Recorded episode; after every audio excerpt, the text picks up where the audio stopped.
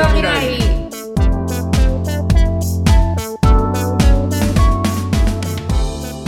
はい、ご無沙汰です。ご無沙汰です。元気どうしてんの？どうしてんの？ニューヨークに戻って1回目。どうですかニューヨーク久々の。結局何ヶ月いたの？3ヶ月ぐらいいたの？もっといたの？3ヶ月半ぐらい日本にいて。どうですか久しぶりのニューヨークはね、なんか限りなくノーマルに近かったこの1週間。そううん、うん、ちょうどファッションウィークとかやってんの？やってるんですよ。でギャラリーもオープニングのシーズンだし、オープニングとかもやってるしね。マスクとかしてる？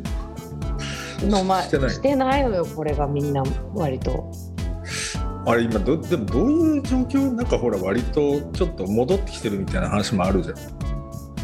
そうなんですよ。It's around っていう感じがするわけ。例えばその濃厚接触したとかいう話とかはちょいちょい聞くし、うん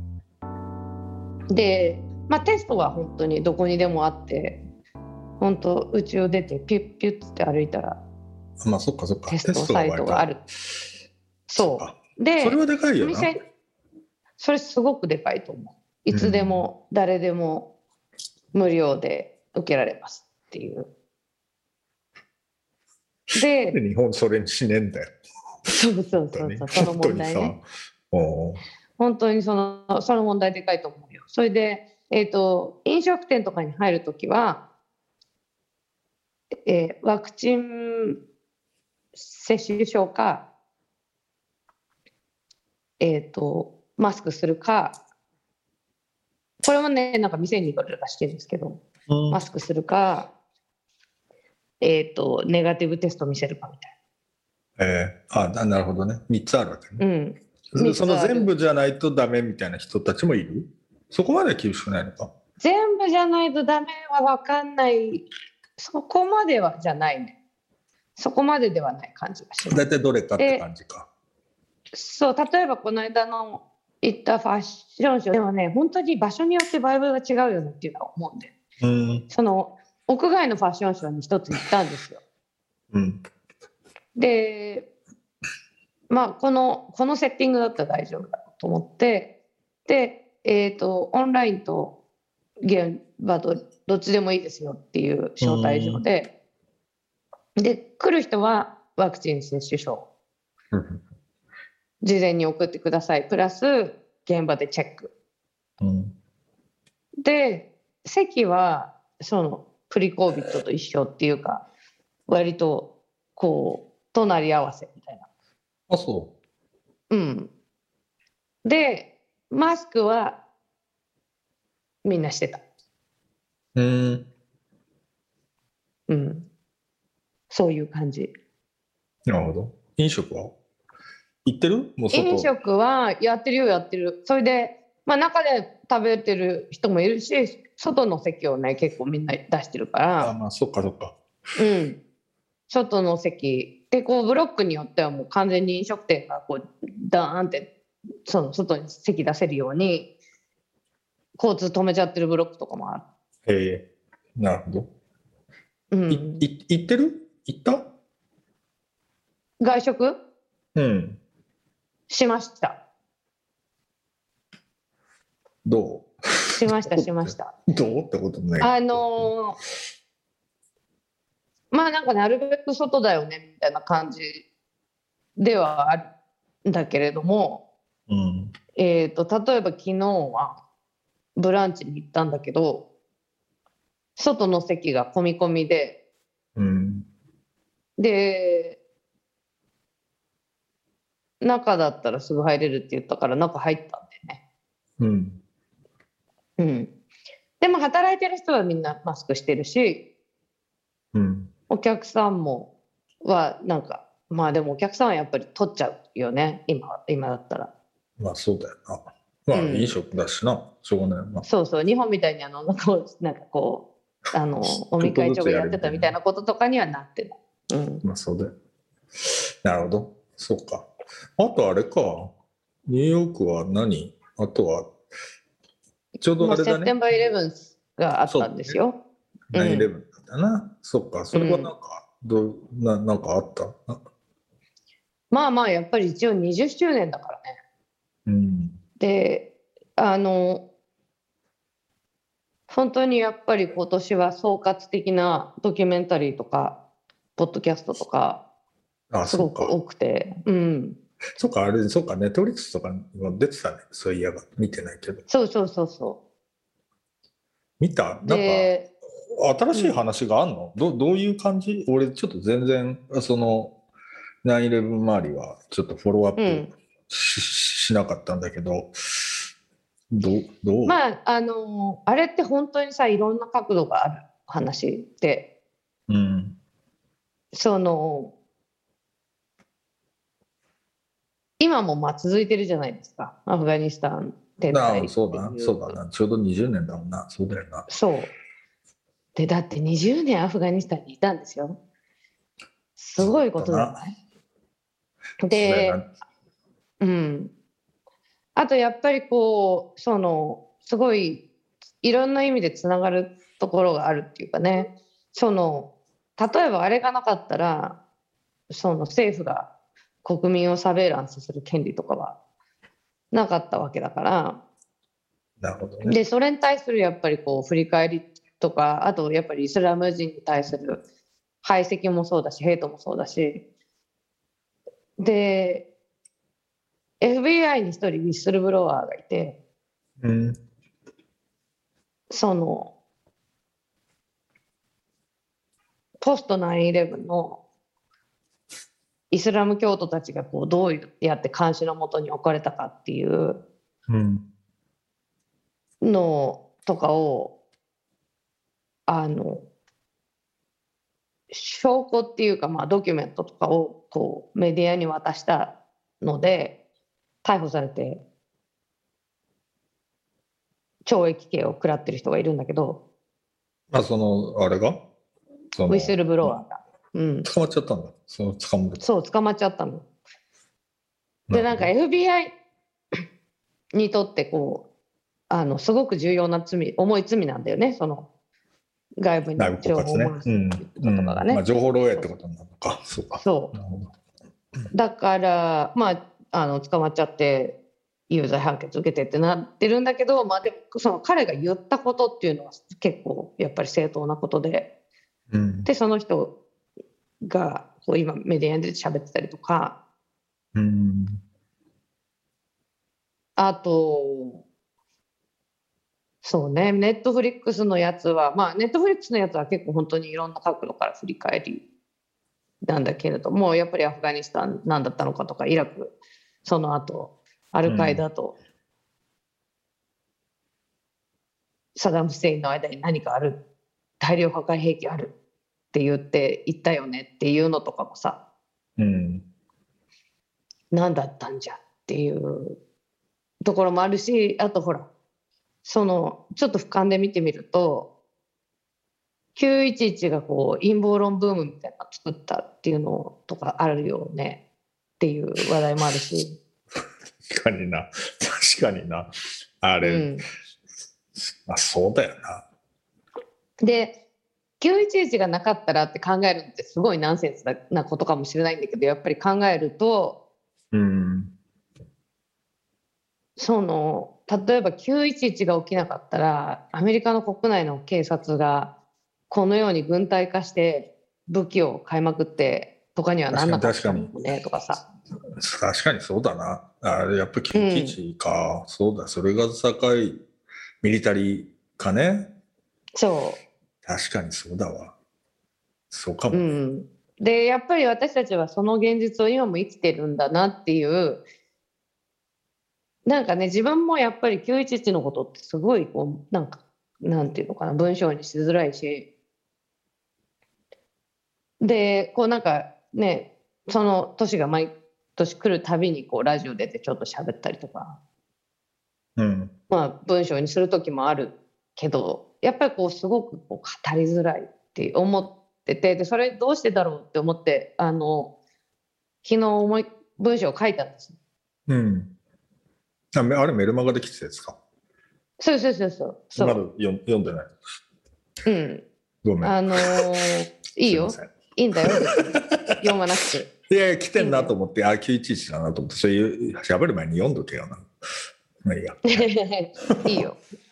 読んでないだろうなと思ったからこう喋る。じゃあ一応喋って。うん。ほらニューヨークのクラクションをご堪能いただけましたでしょうか。しました今。うん。一回プーってやったらわかるよっていうね。こうプープープープー。プーって。そうなんだね。そう。うん。あ、もう一発来た。あ、いや、そうか、ちょっと待ってよ。今これ喋り続けない方がいいんじゃない？いや、いいよ。それ BGM だ。それこっちにはそんなに届いてないから。そうなんだ。ちょうど心地いい感じで。心地よくないけど私これすごい。ニューヨークの喧騒っていう感じで。本当だね。うん。ニューヨークはね、やっぱりね、臭いのとうるさいのが何なんだけどねって、今何の話してたんだっけ。あ、そうそうそう。メルマガ。メルマガね、うん、そう、やっぱり20周年だし、ちょっと迎え合っとこうかなと思って、うん、書いたんです。うん。で、なんかやっぱりその、うん、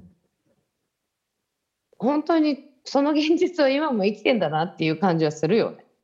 まあ、そうか。なるほどな。まあでもさ、うん、あれだよね、なんかそのほら軍隊のミリタリー化とかっていうのってさ、まあだ、うん、もちろん日本では別にそこまでのことは起きてないと思うんだけど、うん、ほらだんだんそうなってんなっていう感じってなんかあった。つまり何が言いたいかっていうと、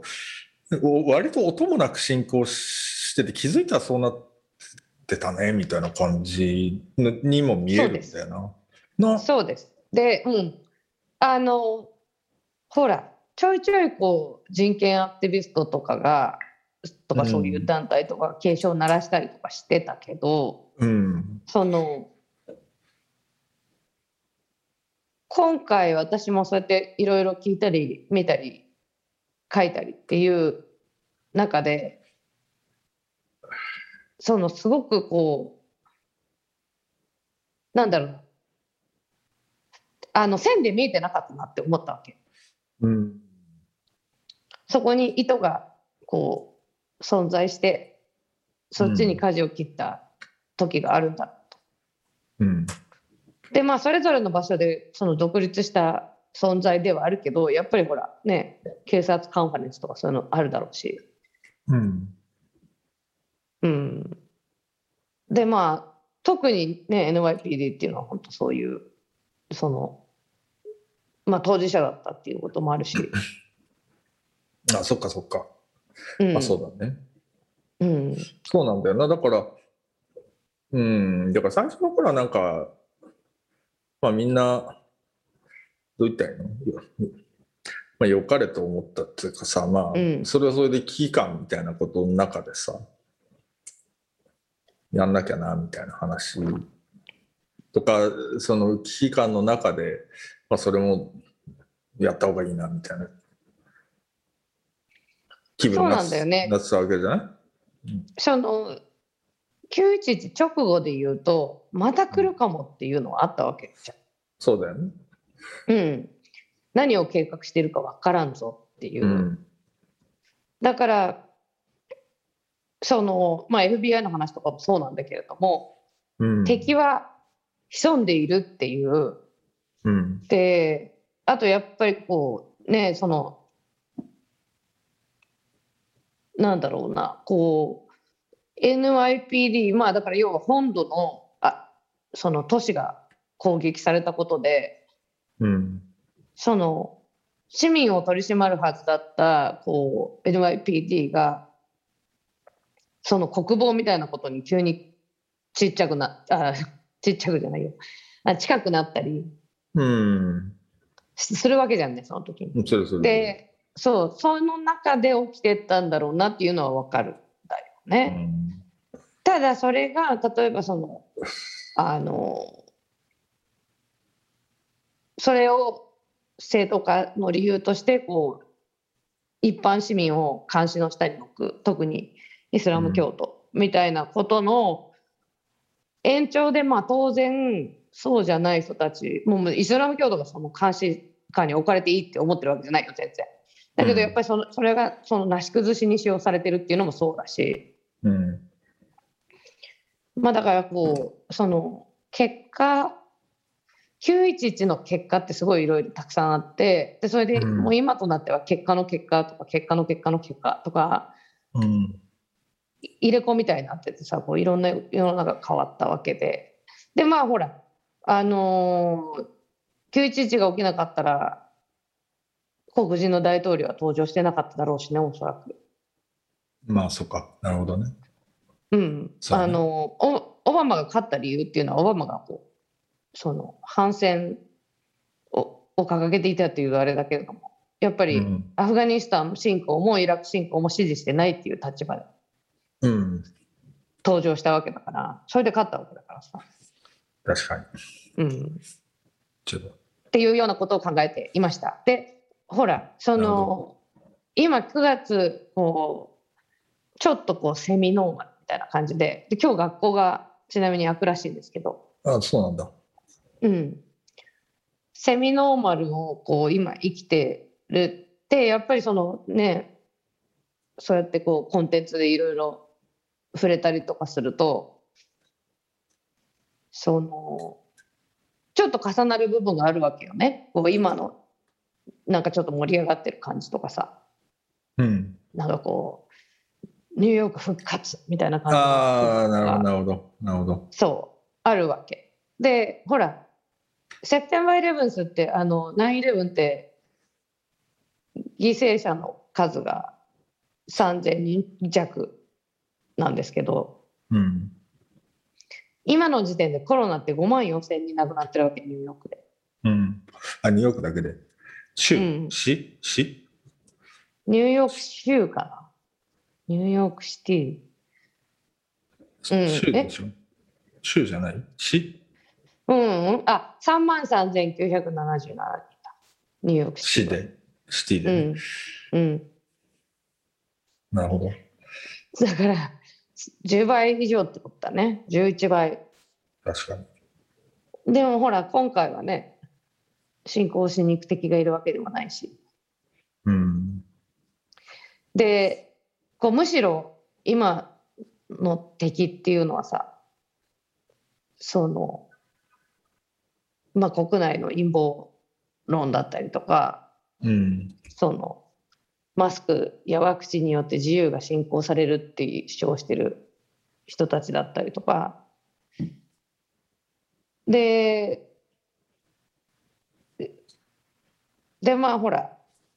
その国内の武装勢力みたいなそのドメスティックテロリズムが今結構大きな脅威になってるわけなんですけれども、プラウドボーイズっぽいやつ、そうそう、プラウドボーイズっぽいやつもあるし、なんかやっぱり本当にその共和党のフリーダムコーカスっていう言われますけど極な人たち極右の人たちと近い団体だったりとか、うん、まあその実際、うん、そう付き合いとかあるみたいだし、なるほど、でだからそう共和党のそういう勢力がやっぱり敵になってきてるわけで、うん、なるほど、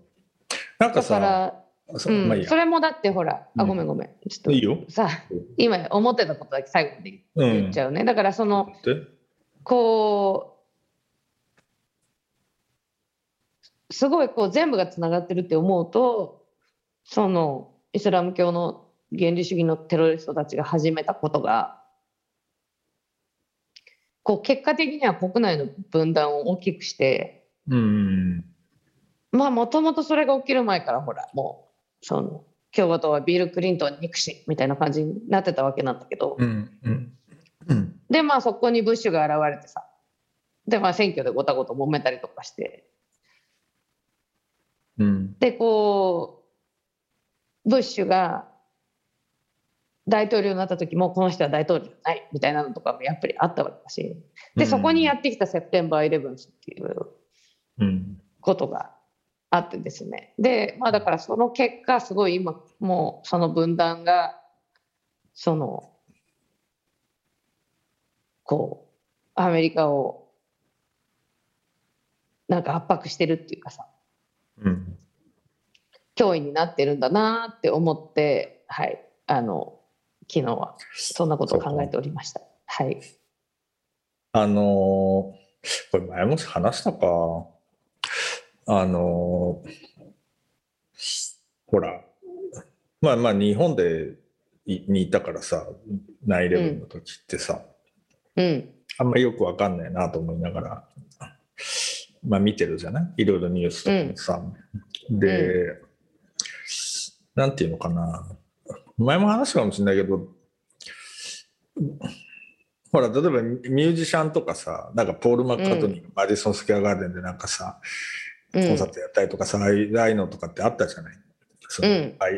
その消防士称えるんだみたいなさ、うん、でまあ その手のやつはあったんだけど、これ黒人何してんだっていうのがあんまり見えなかったんだよね。つまりミュージシャンとかもほぼあんまりなんかステートメント出してるって感じが実はしなかったんだよ。でイスラム教徒とかも多い可能性もあるのかなとか思ったりもしたりはしてて、なんかその9/11とのブラックアメリカみたいな話ってさ、なんかわかんない、もちろんそのなんていうの、それこそ消防士だったとかさ、その NIPD にいた人たちで黒人の人たちとかがいたみたいな話っていうのはあったんだけど、なんかそれ以外のところであまりなんか声が聞こえんなっていう感じは したんですよ。それってまあなんかある、うん、いやそれはほらそのなんだろう、やっぱりエスタブリッシュメントとの距離みたいなことっていうのはやっぱり人種によってあると思うよね、うん、ただなんかこうその例えば、9/11の結果の一つとしてやっぱりこうあの時子供だった子たちがこうすごいこう米軍に志願したわけだよね。で、なるほど。そのやっぱりこう愛国主義みたいなものは喚起されたわけですよ、確実に。うん、でなんかその捕まっちゃった FBI の人とかは黒人だったりとかもするし。あ、そうなんだ。うん。そのなんかすごく黒人コミュニティとしてめっちゃ距離があるっていう感じのこうなんていうの、クリアカットなあれがあるわけではないと思うけれども、うんうん、もちろんやっぱりそのなんだろうな、まあ例えばねワールドトレードセンターみたいなものとか、うん、との距離みたいなことはやっぱりあると思うよね。あ、まあそうかそうか、それはそうか、うん、自分たちとそんなに、うん、まあ、関係ねえって思った人はいないと思うけど、うん、なんかそこは実はあるよね。なんかそのどう言ったらいいんだろうな、うん、なんかほらでも直後とかはやっぱりこうその今記憶をたどってるけども、いやそのこうなんだろうな、世の中のこうありとあらゆるこう団体とかそのちょっとでも名前がある人とかはステートメントを出したりとかしたわけだよね。だからその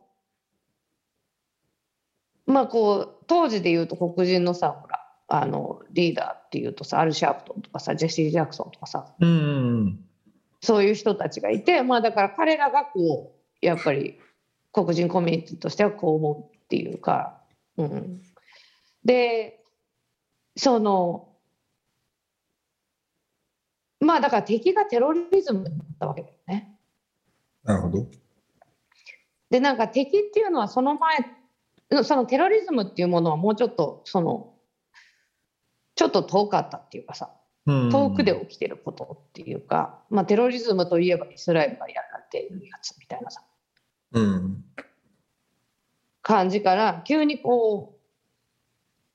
うなんていうの、もう国内のいさかいとかそういうことを全部吹っ飛ばして、うん、みたいな、少なくとも表面上はそういうふうに一回なったんだよ。なるほど。うんでまあ、だからこの事件における一番の被害者は本当にイスラムコミュニティだけど、うん、そのもちろんこうね、セプテンバー11前からその過激派のイスラム教徒の人たちはいたわけで、93年のテロとかもあったとはいえ、うん、でもやっぱりなんかまあでも93年でもあったわけだもんなって急に今思ったけど。うん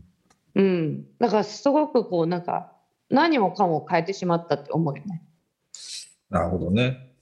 うん、なんかそう俺にとっての 9/11 っていうのはつまんない話で恐縮ですけど白人の音楽も聴けねえなこれっていう感じになっちゃったんですよ、日本の感覚で言うと。はいはい、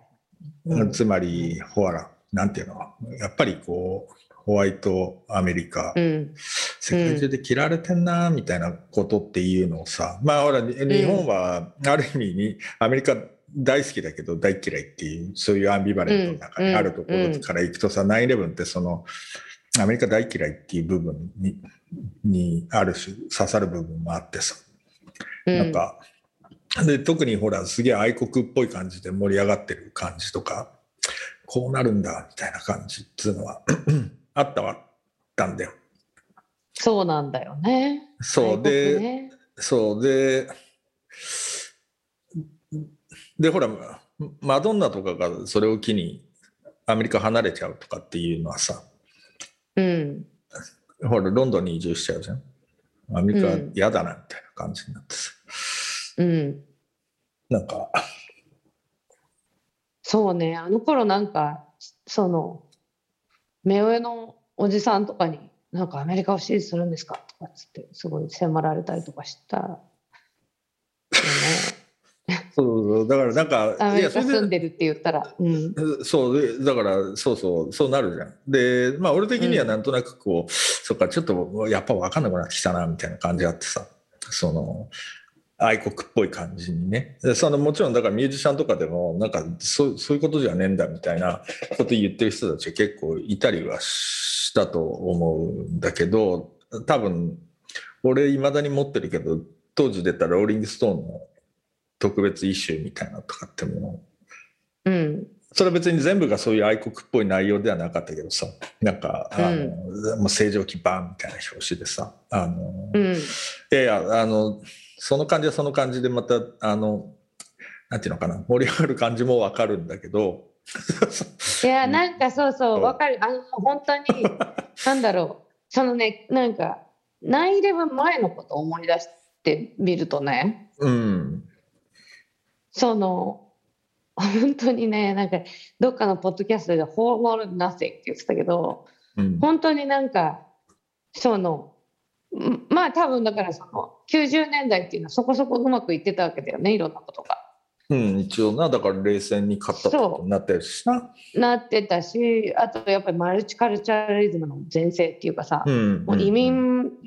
がこうそのアメリカを支えててみたいなさ、移民感謝されるみたいな、うんなんていうのかな、アメリカは移民が作ってるんだみたいなこう空気感とかちょっとあったりとかして、うんうんうん、でなんか当時は本当に共和党も割となんていうのこう労働力としての移民みたいなことにももっとこうなんていうかな寄り添ってたし、うんうん、でまあなんかほら戦いといえばモニカ・ルインスキーのことみたいなさそういうのをなんていうの価値観の戦いだったわけだよね、その時からもうすでにさ、もうビル・クリントンっていうのは保守からしたらもうそのなんつうのこうインダルジェンスっていうかなんかこうもうダメの体現みたいな感じなわけだから、カンナートみたいなことだよね。でもキリスト反キリスト教的とかさそうだよね、右の人が言ってる君嫌う民主党政権がいかに悪夢だったかっていうののそういうノリだよな。そうでもさ本当にこうなんかまあ今思うとねナフタとか失敗だったなとか思うけれども、うん、やっぱりその時の空気感としてはそういう感じもなかったし、なんかすごくこうなんていうの何も起きてないっていうかさ、本当なんだそれをね誰かのこうアメリカの当時流行ってたシットコムとかになぞられてたんだけど、こうほら当時の流行ってたシットコムってさなんかこうフレンズとかもそうだけどその何も起きないみたいな。フレンズだよな俺らそう何も起きないけどそこだけでなんかこうなんていうのあれなんかごちゃごちゃやってるみたいなさ。アリーって90年代アリーマイラブってアリーマイラブは90年代もうちょい後90年代っぽいけどなアリーマイラブは何年だ、私もアリーとかはほとんど見なかったんだけど、うん、まあだからフェミニズム的に言うとあの頃にちょっと騙されたっていうのはある。97年のリリースだな。うんそうだね。でなんかこうでその時ってさ結構やっぱりさコメディとか結構どぎつくて、うん、でこう政府とかエスタブリッシュメントとかをこういじるみたいな。うん、でまあその争いとかあったわけよね、表現の自由的にねこう、うん、その政治家とかをさどこまでいじったりどこまで汚い言葉使っていいかみたいなさ、うん、なんかそういうこととかあったりとかしたんだけど、やっぱりこうその一番多分影響を受けたのはコメディでその911によって、ね、ああなるほどそっか、うん、その笑っちゃダメじゃん笑えないじゃんこれってなっちゃって。ネタにできないってことね。そうだからそのエンド・オブ・アイロニーって言われてたけど、その辺のもう皮肉とか言ってる場合なんかなんていう皮肉が成立しなくなっちゃったっていうかさ、でその愛国主義とかドン引きってちょっと思うよね。私ほらニューヨーク住んで3年目とかでさその国旗とかっていうものはこう悪だって思って育ってきてるわけだからさ、まあそれはアメリカの国旗のデザインの方が日本の国旗よりでイケてんなとかそう思ったりとかしてたけど、まあでもそれにしてもやっぱり愛国主義みたいなものっていうのはさすごくこうカルトチックなものだと思ってるって、でもそれがさこう自分はなんかこうニューヨークの当事者だったりとかあと友達がその婚約者がタワーにいて亡くなったりとかっていうこととかもあったりとかするとさ、であとちなみに当時住んでたところは結構消防士さんとか多いエリアで、でも消防士なんて本当もうなんかこうなんていうのかな本当に悲劇の割とそのなんていうの倒れる直前とかに自ら突っ込んでいった人たちとかいっぱいいるわけよね、人を助けようと思ってさ、とかなんかもうそのなんていうのかなこうどこに向かって何を感じていいのかわからんみたいな。そうだね、その当事者性と傍観者性の狭間でそうだよなそう、なんかあれだけそうだからいや俺なんかからすると俺ほら90年代が本当に好きじゃなかった人だから実は90年代にほとんどヒップホップ聴いてないんですよ俺実は。はい、で911境に聴き始めたっていうのは結構明確な面白い線なの。つまりそのなんか白人の方がきちいなこれっていう感じにちょっと本当になっちゃって、あんま黒人の人たちは関係なさそうっていうのは失礼なんだけどなんかちょっと違うスタンスなのかみたいなことをなんかちょっと思って割とそれで入ってったっていう風なところが実はあるんだよなっていう。だからなんかそのいやそれでねまた別の話をするとさなんかこれどっかで話かもしれないけどいわゆるスワット物体ってやつね、警察の特殊部隊ね。警察じゃない、うん、警察あ、警察だけじゃないな、多分連邦そうそうそうそう、うん、だから警察のスワット部隊っていうのって60年代末に編成されるんだけど、それが一番最初にその現場に向かうのってあれなんだよね、ブラックパンサーのアジトを襲撃するために使うんだよね。あみたいな話があってさ、そう俺なんか調べてたらなんか出てきてさ、なるほどっていうか、いやそれとだから結局そのミリタリー化みたいなことの、まあ、それが端緒になってるっていう言い方は、まあ、その長い歴史で見るとまたあって、で、まあ、もちろんそれを 9/11 が加速させるっていう風な話っていうのは多分あってさ、9/11 以降にガッとその予算規模とかも上がるのは間違いないんだけど、そのアイデア自体がそのなんていうの本当に現実世界にデプロイされるっていうか、その実装されるのがさ、みたいな話があって、だからそっかイスラムって話はそうなんだよなとかって思って、それでそうだ最近ネットフリックスでさ、なんだっけマルコム X とモハメッド・アリみたいなドキュメンタリーも出てて、はいはい、あれもなんかやっぱ 9/11 のタイミングだからだったのかね、なんか特にそれに言及してるものではないような気もするんだけど、なんかまあなんかほらその BLM からの流れでやっぱりこうマルコム X 何だったのかとかまあね、マルコム X 人だから何だったっていう言い方もなんだけど、やっぱりこうブラックパンサーはそのテロ指定されて、そうだよね、うんでなんかそういう歴史の流れをもう一回おさらいしましょうっていうのはちょっと前から起きてる、うん、はいて、でまあだからそのほらイスラムコミュニティって一言で言ってもその本当にいろいろだもん広い、うんでまあもちろんその中にもその黒人のイスラム教徒のチャンクもあり、うんでも黒人のイスラム教徒は黒人コミュニティの中ではこうそのメインストリームじゃないわけですね。あ、まあそれもそうだよな。うん。だからなんかこう面白いよね本当に。なんかいろんなところが、そうなんだな、まあうん。その辺はちょっとなんていうのかな、ねじれるとこもあるよね。なんかすごいねじれるんだよ。ね、うん。うん。そうだからそのもう本当にさ自分の気持ちですらねじれるっていうか、別にそのなんていうのそうだよなうんその政府に対する考え、まあもともと結構私は政府心は強い方だと思うけど、やっぱりこうだからさ 9/11 が起きたことによってそれが起きなかったら政府が例えばやることとして、いやもうそれはありえんだろうってなることとかがさなし崩しにさ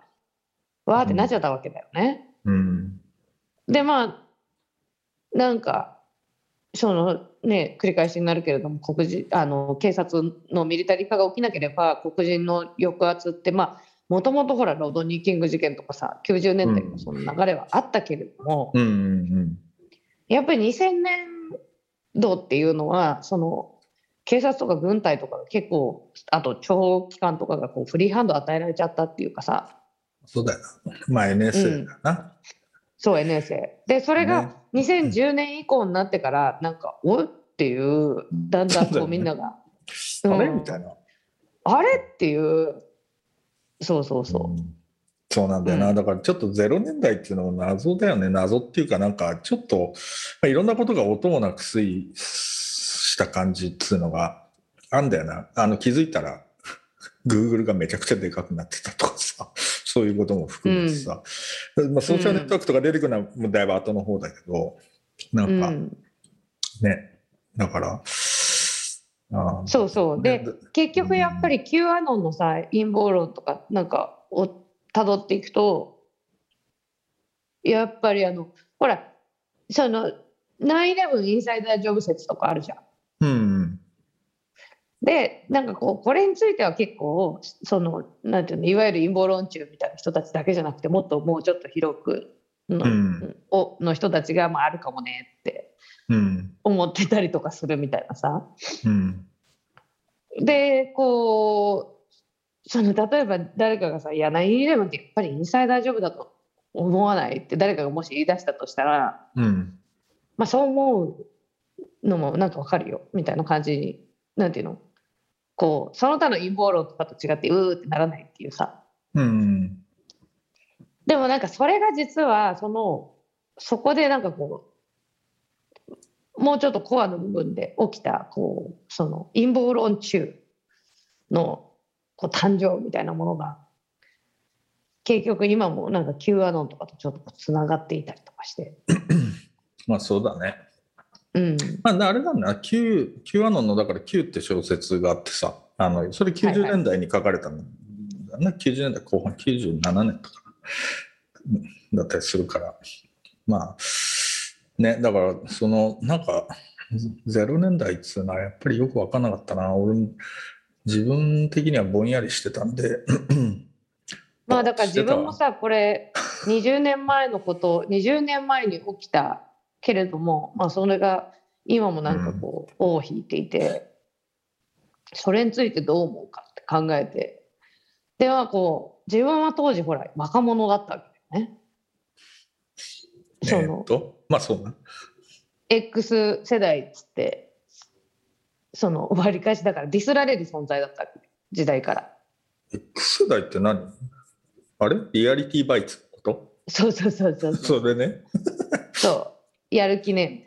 えみたいな、そうねやる気ねえやつな、うん、やる気のね皮肉屋みたいな、そっかそっかそっか、うん、そういうこう世代間だったりとかして、そうね、だからそこにも結構打撃あったよな、うん、やっぱりな。いやなんかさ自分だからそれがさ俯瞰で考えられないっていうか、自分23年ニューヨークに住んでから経ってんですけど、うんうん、そのうち20年がポスト9/11な。そうそうか。考えてみたら。そうだね。うん。でだから自分はすごいそういう意味ではそこをさその自分のアダルトフット。うんうんうん、がそこにあったわけだからさ、すごい影響を受けてんだろうなって思ったんだけど、そこまで行ったんですよ昨日。まあ、でも具体的にそれがどういうことか、うん、そうだ、なるほどなるほど、うん、ここまでだな。じゃあ次は それを受けての自民党総裁選の話しますか、はい、それかすごいそこ繋いでいっちゃういや別に繋がんないと思うし、まあいいや、はい、っていうわけで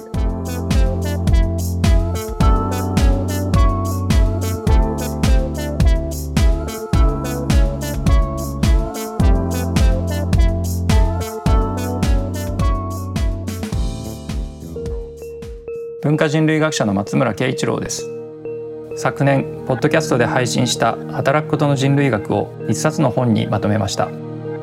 活字で読むことで改めて仕事とは何か考えてみませんか。働くことの人類学活字版、ぜひご覧ください。